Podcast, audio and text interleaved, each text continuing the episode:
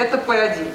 И вот то, что здесь написано, это просто как раз то, о чем мы сказали, что вероятность того, что при условии, что мы находились в точке 1, а при этом тусили в точках там 5, 6, 3, например, она в точности совпадает с вероятностью того, что мы из точки 1 перешли в точку 2, и неважно, как мы попадали в точку 1. Окей? И именно оно и является тем пределом, который мы разыскиваем. Понятно утверждение, что мы хотим сказать? Привет! Меня зовут Катя Лам, и я редактор подкаста «Переверни пингвина», в котором дети-ведущие расспрашивают самых разных профессионалов об их работе. Только что вы слышали отрывок из лекции нашей новой гости, и сейчас ведущий вам ее представит. Привет, меня зовут Михаил Фролов, и у нас в гостях математик и декан математического факультета Высшей школы экономики Александр Скрипченко. Всем привет! Я люблю математику, я занимаюсь там во всяких дополнительных кружках, и мне довольно интересно понять, что это вообще за работа математика, что делают они и зачем они нужны, ну, кроме учителей математики. Э, на самом деле в понятие математик попадает сразу очень много людей. Если мы говорим о тех, кто, собственно, работает математиком и получает зарплату именно за то, что он является математиком, то мы с тобой думаем в первую очередь об ученых, о математиках-исследователях. Ну, это да, да. Это люди, которые решают задачки, но не такие задачки, как у вас в кружке, да, которые могут быть сложными, но все-таки чаще всего хотя бы автор задачи ее решения знает. А это люди, которые думают над какими-то математическими вопросами, на которые ответа никто не знает. Откуда такие вопросы берутся? С одной стороны, они приходят из реальной жизни когда люди пытаются описать то, что они видят, какие-то процессы, для этого у них получается математическая модель. Но, в принципе, а зачем э, это надо? В принципе, задача описать какой-нибудь процесс, который происходит. Ну, например, у вас размножаются бактерии где-нибудь в пруду. Или, скажем, есть такая задачка очень классическая. Вот у нас есть какой-нибудь город, и там люди носят какие-то фамилии. Но фамилии наследуются по папе. И, соответственно, хочется уметь предсказывать, а сколько в этом городе будет фамилий спустя какое-то время. Потому что у кого-то рождаются девочки, они не передают эту фамилию дальше. У кого-то рождается, наоборот, много мальчиков, и эта фамилия более живучая. И хочется уметь предсказывать, а сколько будет носителей вот этой фамилии. И что математика может э, решить такую задачку? Да, математики научились описывать вот ситуацию, в которой, с одной стороны, ничего не определено на 100%, ну, мы не знаем, родится мальчик или девочка. Ну, это да. Но, с другой стороны, мы можем примерно предсказать, с какой частотой появляются мальчики-девочки, и, используя эту оценку, мы можем, соответственно, научиться предсказывать на много поколений вперед, что там будет происходить с этими фамилиями. И можно даже сравнить с тем, что уже имело место. И в этом смысле Математические модели могут не только предсказывать будущее, а чаще всего именно для этого они используются, но и что-то объяснить в прошлом. Например, у меня есть любимая совершенно такая иллюстрация. Это вопрос об авторстве текста. Довольно часто, наверняка, ты слышал даже о таких ситуациях, когда есть какой-нибудь знаменитый текст, и есть спор о том, кто из авторов его написал. Ну, так получилось, да. что нет четких подтверждений, что это сделал тот или иной человек. Но наверняка вот наши слушатели слышали про Шекспира, и там тоже, так как очень мало известно о его жизни, есть достаточно много гипотез о том, кем он мог быть, и правда ли, что все эти пьесы реально написаны одним человеком, или на самом деле это был некоторый коллектив авторов, а Шекспир был только одним из них. Так вот, математики, такой человек Андрей Марков в свое время придумал механизм, математическую модель, с помощью которой он научился проверять, правда ли, что некоторый набор текстов написан одним и тем же автором. А как? Ну откуда это берется? Просто мы же понимаем, что у всех людей есть пристрастие к определенным словам. Например, люди определенного поколения употребляют свой собственный сленг. И я вот, например, в свои 30 с небольшим не всегда могу понять вас. Или даже если я понимаю, но я не буду употреблять эти же слова. И у каждого человека есть вот такой набор пристрастий, и они есть и у писателей. И проанализировав частоту, с которой встречаются те или иные слова, мы можем заметить, что текст реально характерен или не характерен для конкретного писателя. Получается, что математики занимаются тем, чтобы либо просто смотреть, что в истории, получается, происходило, и отвечать на всякие вопросы про мир, да? В том числе, но кроме того, очень многие математики проводят свое время, думая вот над задачами абстрактными, не привязанными к жизни. Но, что важно, часто бывает и наоборот. То есть ты думал над чем-то абстрактным, ты придумал какую-то теорию, а потом оказалось, что эти объекты нужны для описания реальной жизненной ситуации. Вот хороший пример в этом смысле, как устроен Google, поисковик. Наверняка вы все пользуетесь им и гуглите регулярно. Да. Но думал ли ты над тем, почему вот те или иные страницы у тебя появляются первыми в выдаче? Как вообще устроен вот этот поисковик? Как он работает? Ну, более часто открывали, допустим, страницу. Я всегда так думал. Да, но на самом деле за этим стоит все та же теория, которую Марков придумал для работы с текстами. Сергей Брин и Ларри Пейдж, когда они придумывали Google, они, собственно, смогли э, разработать просто более продвинутую версию той же самой модели, научившись нумеровать потенциальные страницы в выдаче и, соответственно, обратив внимание на то, что вот как раз некоторые страницы выпадают чаще, чем другие, они нашли математическое объяснение тому, какие именно это страницы, как это связано с их номерами, и настроили свой поисковик таким образом, чтобы чаще попадать вот именно на эти страницы. То есть весь механизм Гугла — это одна математическая модель. Но модель эту придумали не для Гугла. Она существовала раньше, они допилили конкретные детали, разобрались немножко в том, как нужно модифицировать то, что математики придумали до этого, и с ее помощью сделали реальную вещь, которой вы пользуетесь каждый день. Понятно. То есть получается, что с одной стороны есть математики ученые, а с другой стороны есть математики вот какие? Ну, во-первых, важно отметить, что у многих математиков есть еще функция преподавания. Ты уже сказал, что, окей, есть учителя математики, но есть школьные учителя математики, а есть те, кто учит будущих математиков в университете. Но кроме этого, достаточно много людей, которые получают вот такое математическое образование абстрактное, потом понимают, что им все-таки с приложениями работать намного интереснее. И такие люди приходят либо в программирование, либо, например, финансы как место, где люди предсказывают, сколько будет стоить нефть, а сколько будет стоить алюминий, здесь тоже не обходится без людей с математическим бэкграундом.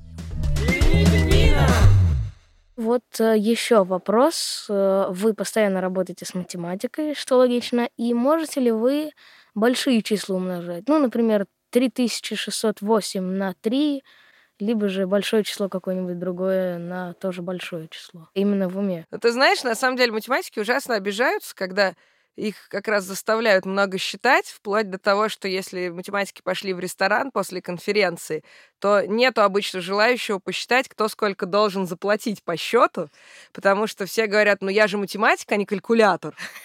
Поэтому, с одной стороны, это некоторые такие, может быть, не соответствующие действительности представления, что все математики очень круто считают, и такие прям арифмометры у них встроенные есть.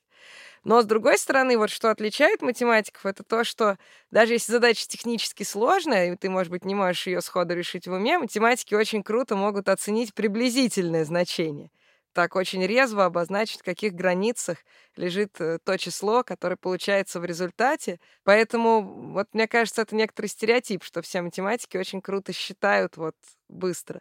Но еще важный момент, что многие математики любят какие-нибудь вещи посчитать. Например, когда ты оказался с математиком где-нибудь в грозу, можешь почти не сомневаться, что сейчас вот увидев э, молнию и раскаты грома, он начнет считать сколько прошло секунд между этими моментами, и после этого тебе скажет, где в точности где произошло. Молния, да. На всякий случай я тут вмешаюсь и поясню, о чем речь.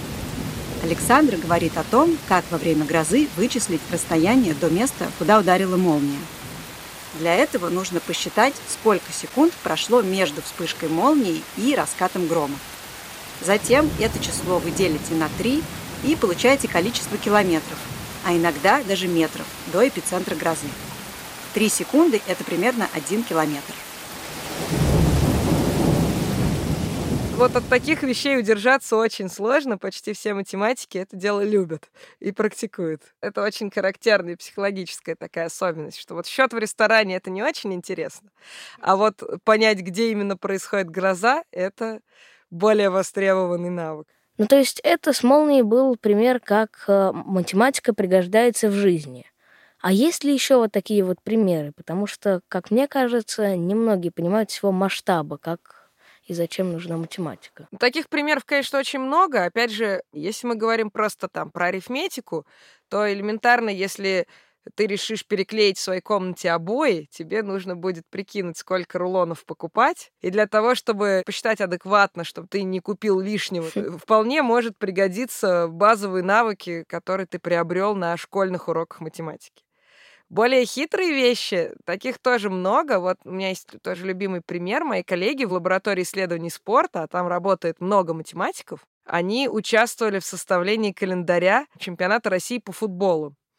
Дело в том, что, не знаю, следишь ли ты за спортом, но понятно, что в любом чемпионате, неважно в каком виде спорта, есть более сильные команды и более слабые. Ну да. Любая команда может обыграть любую, но тем не менее заранее есть ожидание, что кто-то окажется шансов. сильнее. И может так получиться, что все фавориты сыграют друг с другом в первой половине чемпионата, а дальше они будут играть только со слабыми командами, и станет понятно, кто выиграл чемпионат, например, за 10 или 12 туров до конца. Это плохо, потому что люди не пойдут на стадионы, люди не будут смотреть телетрансляции, и футболисты будут играть без аудитории. Это неинтересно. Просто для себя получается. По сути, да. А зато, если получается сохранить интригу до самых последних туров, то выигрывают все потому что зрители смотрят трансляции, люди ходят на стадионы, у футболистов есть стимул играть здорово и так далее. Поэтому очень важно так составить календарь, чтобы учесть вот это обстоятельство. И здесь вот на помощь приходят математики, они строят, опять же, свои модели и стараются продумать календарь таким образом, чтобы учесть все эти моменты, и чтобы чемпионат получился действительно захватывающим. Поэтому mm. вот математика может пригодиться, ну, это не совсем в быту, но в такой задаче, совершенно далекой от ожиданий большинства людей, где нужна математика, и наверняка многие любят спорт, смотрят его и тем самым каждый день пользуются результатами трудов моих коллег. Хм.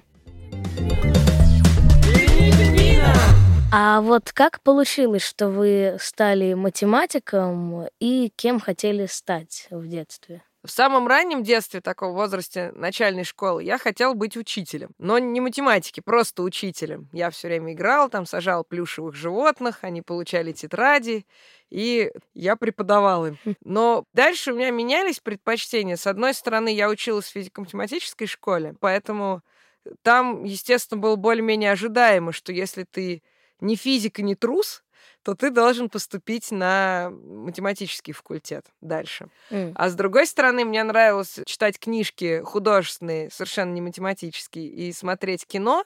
И я думал, что, может быть, лучше я пойду в ВГИК и стану сценаристом. Но так получилось, что я стала учиться в университете. Мне понравилась математика, и мне понравилось вот это ощущение. В принципе, оно мне нравилось и в школе, но в университете это было более явно. Когда ты долго чего-то не понимал, и ты так и так крутил это в голове, и вот, наконец, наступает такой момент, когда, как в пазле, все детали на месте, и ты понял. И вот это ощущение понимания, оно как бы заставляло мне большее удовольствие, чем все другие ощущения успеха в разных прочих направлениях. И с тех пор я вот решаю задачки и учу детей. Ну, то есть получается, что вас в работе привлекает момент открытие и понятие чего-либо. Да, мне очень нравится этот момент. Несмотря на то, что ты не очень часто испытываешь это чувство. Ты много решаешь задачи, и многие из них тебе не поддаются. Вот это сильное отличие исследовательской математики от школьной. А вот ты сказал, что ты ходишь в математический кружок. Ты уже сталкивался с такой ситуацией, когда ты с какой-то задачей долго бьешься, у тебя уже наступает отчаяние, а потом внезапно приходит озарение, и у тебя получается ее решить. Да, я сталкивался с такой ситуацией уже не раз. Я даже помню, когда у нас там на все задачи, получается, где-то неделю дают. И у меня было, что я вот в понедельник ее прочитал, начал решать, и только в субботу решил. Я просто я так радовался. Это реально была очень сложная для меня задача. Наверное, для вас она очень легкая. Но это не важно. Важно именно вот ощущение, которое ты получаешь сам в тот момент, Да. когда ты ее решил. И я очень понимаю. Мне кажется, это прям ощущение, как после забитого гола. А вот, кстати, можете ли вы сейчас вот сходу решить такую задачку? У нас очень долго над ней бились, но она больше не математическая, она уловку на логику. А, Сколько стоит один? 20 рублей. Сколько стоит два? 20 рублей. Тогда мне 122, с вас 60 рублей. Что продавали? Ох ты! Вот сейчас-то со сла упадут брюки, и все увидят обыкновенный ослиный хвост. Я думаю, что продавали цифры. Угадали? Ура, позора не случилось. Это, это у нас просто было, что на, на последнем занятии сделали на уловке больше задачи, и у нас все просто бились, бились над этой задачей. В принципе, это тоже, мне кажется, очень важная вещь вот в становлении любого математика. Это момент, когда тебя первый раз поразила красота какого-то рассуждения или решения. Вот мне, например, в свое время очень задача, она тоже не по математике, а скорее на общую логику, про султана и визиря. В какой-то момент визирь почувствовал, что султан как-то ему меньше доверяет и стал подозревать, что тот хочет от него избавиться. А султан действительно задумался, что ему надо этого визиря менять, но просто так его уволить он не хотел, потому что тот был очень могущественный, вдруг он обидится. И он решил, что он позовет его и скажет ему, давай я на двух листочках напишу, на одном уходишь в отставку, а на другом остаешься, и ты вытянешь один из листочков, и вот что написано, так ты и сделаешь. Но султан был очень хитрый, и он взял и на обоих листочках написал «Уходишь в отставку», а визирю этого не сказал. Но визирь тоже был хитрый, и он заподозрил, что такое может произойти. И вот как же правильно себя повести визирю? Листочек свой написать, допустим. Ну, свой не получится, султан ему дает. Да, но на самом деле решение основное было то, что он должен просто взять один листик и, не раскрывая его, съесть. А потом, соответственно, султан откроет тот лист, который остался, тот, который визирь не выбирал, и на нем А, написано на нем «Ходишь в отставку». Значит, Он скажет, «Да, взял. значит, я выбрал и съел тот, на котором написано «Остаешься». Хитро, хитро. Это тоже, в принципе, на уловку получается. Ну да, эта задача скорее логическая такая, но тем не менее в любом сборнике хорошем задач на смекалку есть довольно большой раздел, в который ничего считать не надо, строить не надо, но нужно подумать и придумать какой-нибудь неожиданный ход. Как вот этот вот с визирем. А вот э, как быть детям, которые не любят э, или же просто не понимают математику?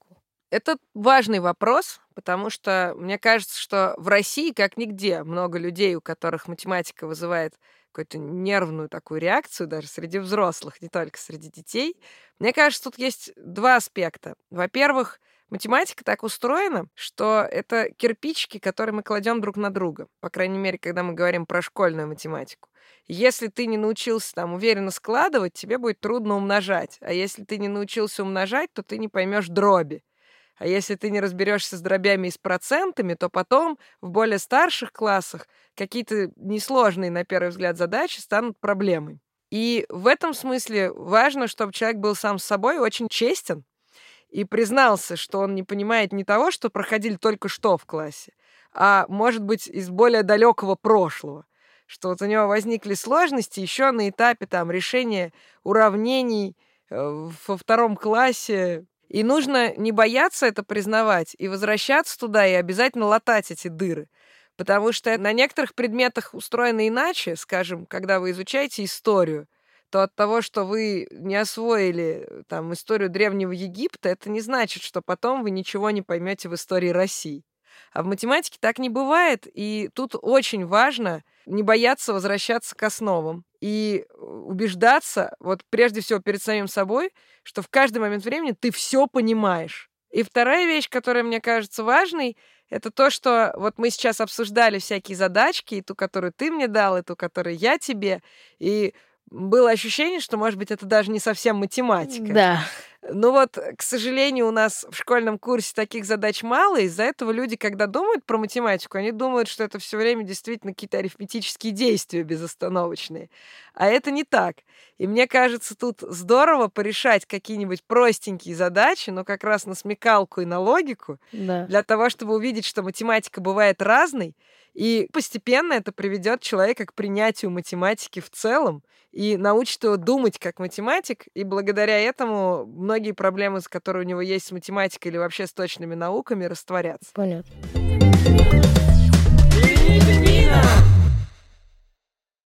Теперь, так как у нас есть рубрика «Словарик», можете ли вы сказать самые частые слова в лексике математиков? Часто и сказать сложно, сильно зависит от области. Расскажу про два момента. Во-первых, лично я очень люблю говорить, что что-то всюду плотно.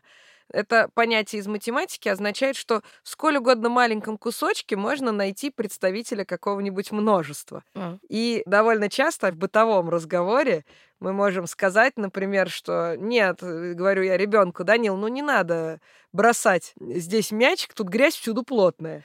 Лужи всюду плотны, сейчас мы будем все грязные. Но кроме того, есть еще такой феномен.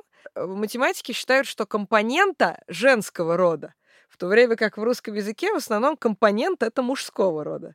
И когда ты читаешь, что входит в состав какого-нибудь сока или кока-колы, то математики все равно говорят, тут еще есть компонента какая-то химическая, не дам ребенку пить.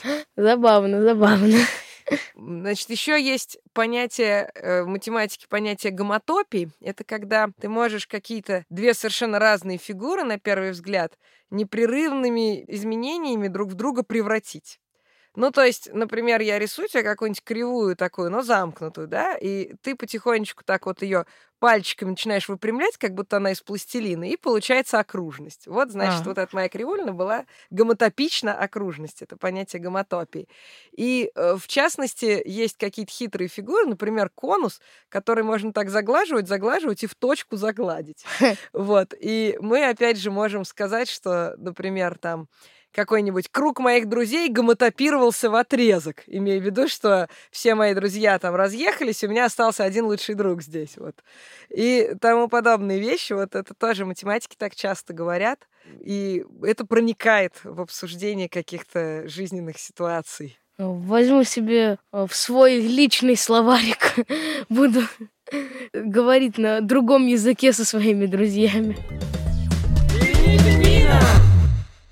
А вот э, у меня есть еще вопрос. э, Я занимаюсь математикой, и меня это лично интересует. Что будет, если убрать всю абсолютно математику из нашего мира? Но мы вернемся обратно в такое пещерное существование, потому что нам придется отказаться от большей части завоеваний цивилизации, причем не только технологических, но и таких социальных, так как у нас исчезнут деньги, мы же не будем их считать. Вот. И у нас исчезнет возможность там измерять расстояние и всякое такое. Соответственно, даже рассчитывать на то, что мы будем в средних веках, не приходится. Нас выкинет пораньше. Э. Ну, то есть получается, что если бы не было математики, не пошел бы этот прогресс технологий всего мира у людей. Безусловно, поэтому люди, которые хотят, чтобы математику убрали из школьной программы, должны морально подготовиться к жизни в пещере и приобрести необходимые навыки на уроках ОБЖ. Да. Ну вот мы подошли к концу, было ужасно интересно. А Вот э, я еще свою профессию, например, не определил, но точно знаю, что она будет связана с математикой. Потому что, в принципе, почти все профессии, которые меня интересуют, э, связаны точно с математикой. Спасибо большое. Не бойтесь математики, занимайтесь математикой, приходите к нам учиться ей. Всем спасибо. Спасибо нашему ведущему Мише Фролову и математику и декану математического факультета Высшей школы экономики Александре Скрипченко. Пишите нам, о каких профессиях вы хотели бы узнать в наш чат-бот в Телеграме, который называется Hello Гусь Гусь Бот или Привет Гусь Гусь. Следующий эпизод подкаста можно послушать прямо сейчас в приложении Гусь, став нашим подписчиком. А через две недели эпизод станет бесплатным в Гусь Гусе и появится везде, где вы привыкли нас слушать. Пожалуйста, ставьте нам оценки, оставляйте комментарии в разных приложениях, рассказывайте о нас друзьям и знакомым. И спасибо всем, кто работал над этим выпуском. Звукорежиссеру и композитору Жене Миневскому, продюсеру и выпускающему редактору Лизе Марантиди, расшифровщику Кириллу Гликману, фактчекеру Полине Семеновой и студии «Резонант Артс». Меня зовут Катя Лам. До встречи через две недели.